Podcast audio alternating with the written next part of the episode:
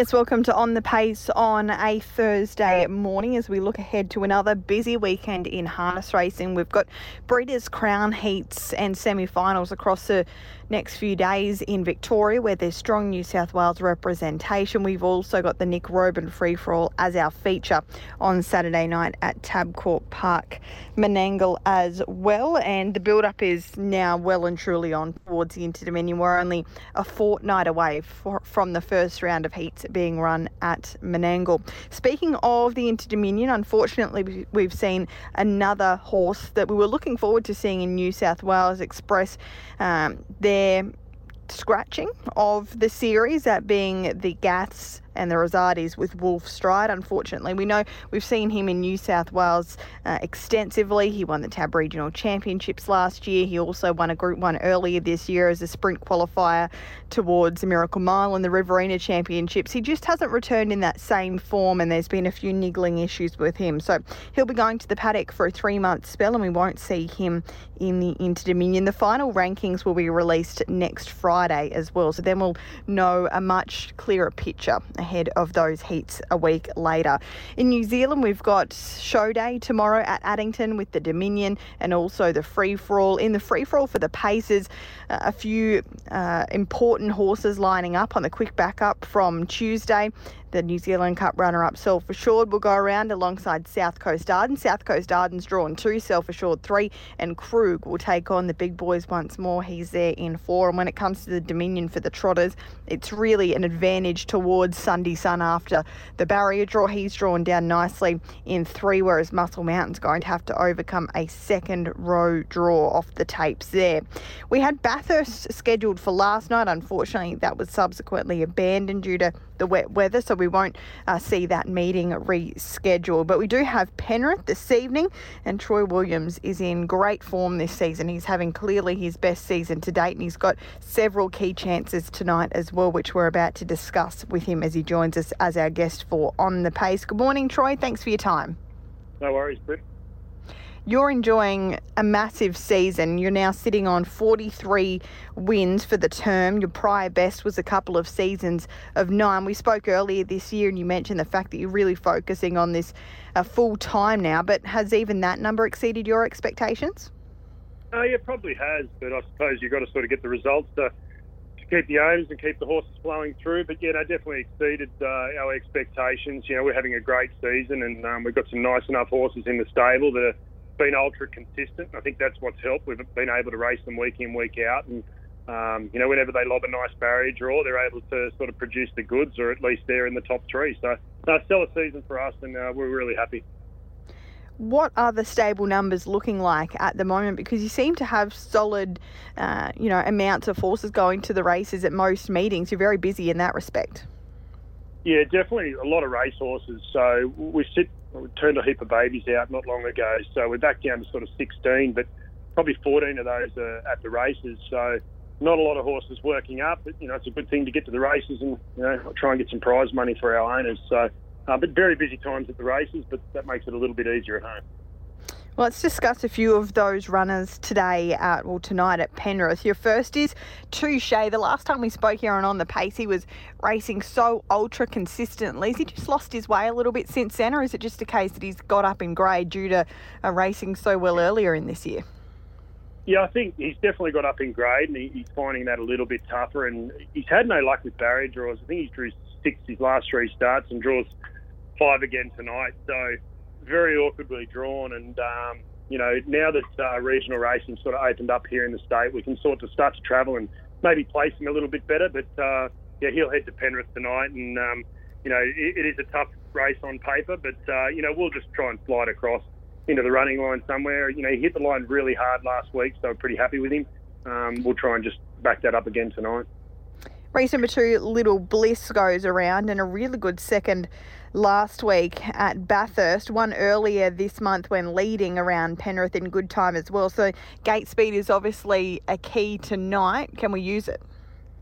Oh, it's pretty tough from gate six um, over the mile, Brett. So at Penrith, if it was 2100, I'd probably say, yeah, we might slide forward. But, you know, we might look after a little bit tonight, just, you know, slide across and, and drive for a bit of luck. I think that's her, her only chance tonight. Um, you know, she was a really good second, as you said, at Bathurst last start, but was able to capitalise on the barrier draw and, and some handy time. And she likes to follow speed, so you know, hopefully there's a bit of tempo on in the race tonight, and we're handy enough that we can sort of run home.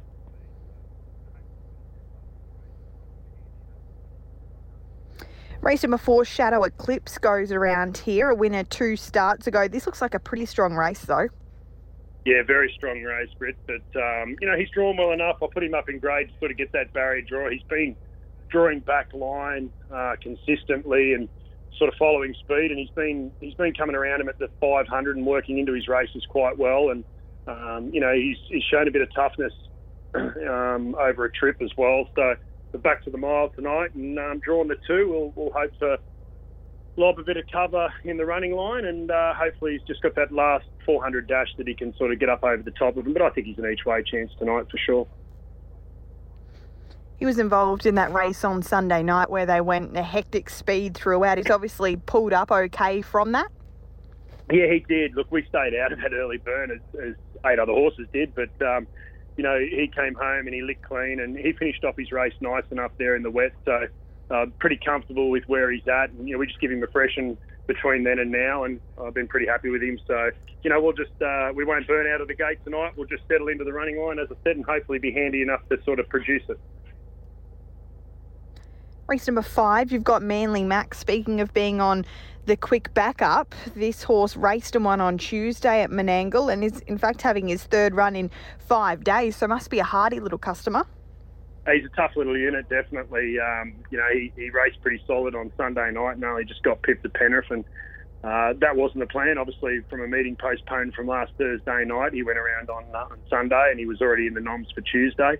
Uh, and I, I, didn't actually nom him for this Thursday, but uh, I like to support the local club, and, and, they were sort of scratching for noms in these lower division races. So uh, whacked him in, thinking he might draw the back line and get it a little bit easier. But you know, he's drawn five, and I, still think he's pulled up extremely well uh, after pretty quick sectionals at Menangle and winning on Tuesday. You know, he's licked clean and bright and bubbly and bucking around in the in the wet this morning. So you know, I'm pretty comfortable that he'll go there, and you know, he'll he'll probably be my best chance of the night tonight, Brett. He's got good gate speed, loves to race up on pace, which is perfect for Penrith and the general racing style there. Do you expect him to be in a forward position again tonight? If he brings that run that he produced on Tuesday and 52 at Menangle, he should be very, very competitive here. Yeah, he should be extremely competitive. We'll, we'll definitely look to go forward with him tonight um, and, and, try and you know capture a, a forward position. Um, and I think I think he's strong enough to you know, obviously uh, Mildom Cobber's a, a nice horse, drawn well inside him. But you know, if we can get across with him, I think we'll be competitive. And uh, you know, in my opinion, it's a, a pretty close finish between those two in the end. Race number seven, Just a Diva, is your starter here. Still looking to break the maiden, but has been running some good races in fast times. So just on what we've seen so far, he's not going to be a maiden for too much longer. Can tonight be the night? I hope so. We've um, we've got a nice barrier draw tonight, drawn the pole. Um, we've sort of opted to lead on her the last couple of starts, and she just hasn't sort of found the line as good. Um, so we'll probably uh, potentially take a little bit of cover tonight. Um, hopefully handy, and you know she's run home off cover, so uh, that's our plan. Well, I think I think she's not far away from her in for sure. Um, I, I, think she's uh, bright and fresh enough, and you know she's honest as they come. So you know, hopefully she can break through her maiden tonight. And like I said, I think she's a chance as well. Earlier on in her career, she was a little bit touch and go, but she seems to be much more solid. And the good thing about that is that you can take advantage of a draw like tonight and use her early to take cover potentially on the right horse, not necessarily the first one that's there. Yeah, definitely, and that, that's what our aim will be.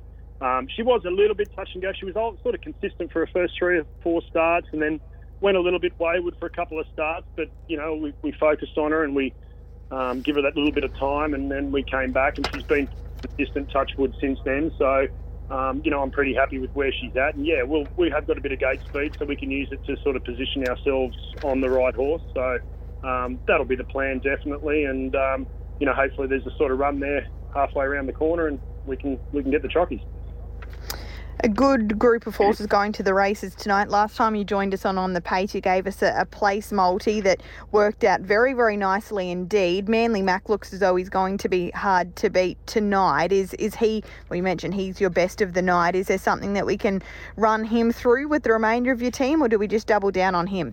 Yeah, I'd probably just double down on him at this stage. I mean, if you want to throw a couple of bucks, place multi, shadow eclipse into into him, into just a diva, I think that wouldn't be a bad bet. Um, you know, and you might throw a couple others in just as a, as a safety bet. But um, you know, I, I, think I think he's the one that's definitely the big opportunity um, tonight. And we've also got a got a runner at uh, Maryborough today as well in the Breeders' Crown in a fair to cover. And I think you know awkwardly drawn, but I think he's a chance as well down there to run the top three. So you know, we're, we're racing in different states and we're having a good run. So uh, we can't complain.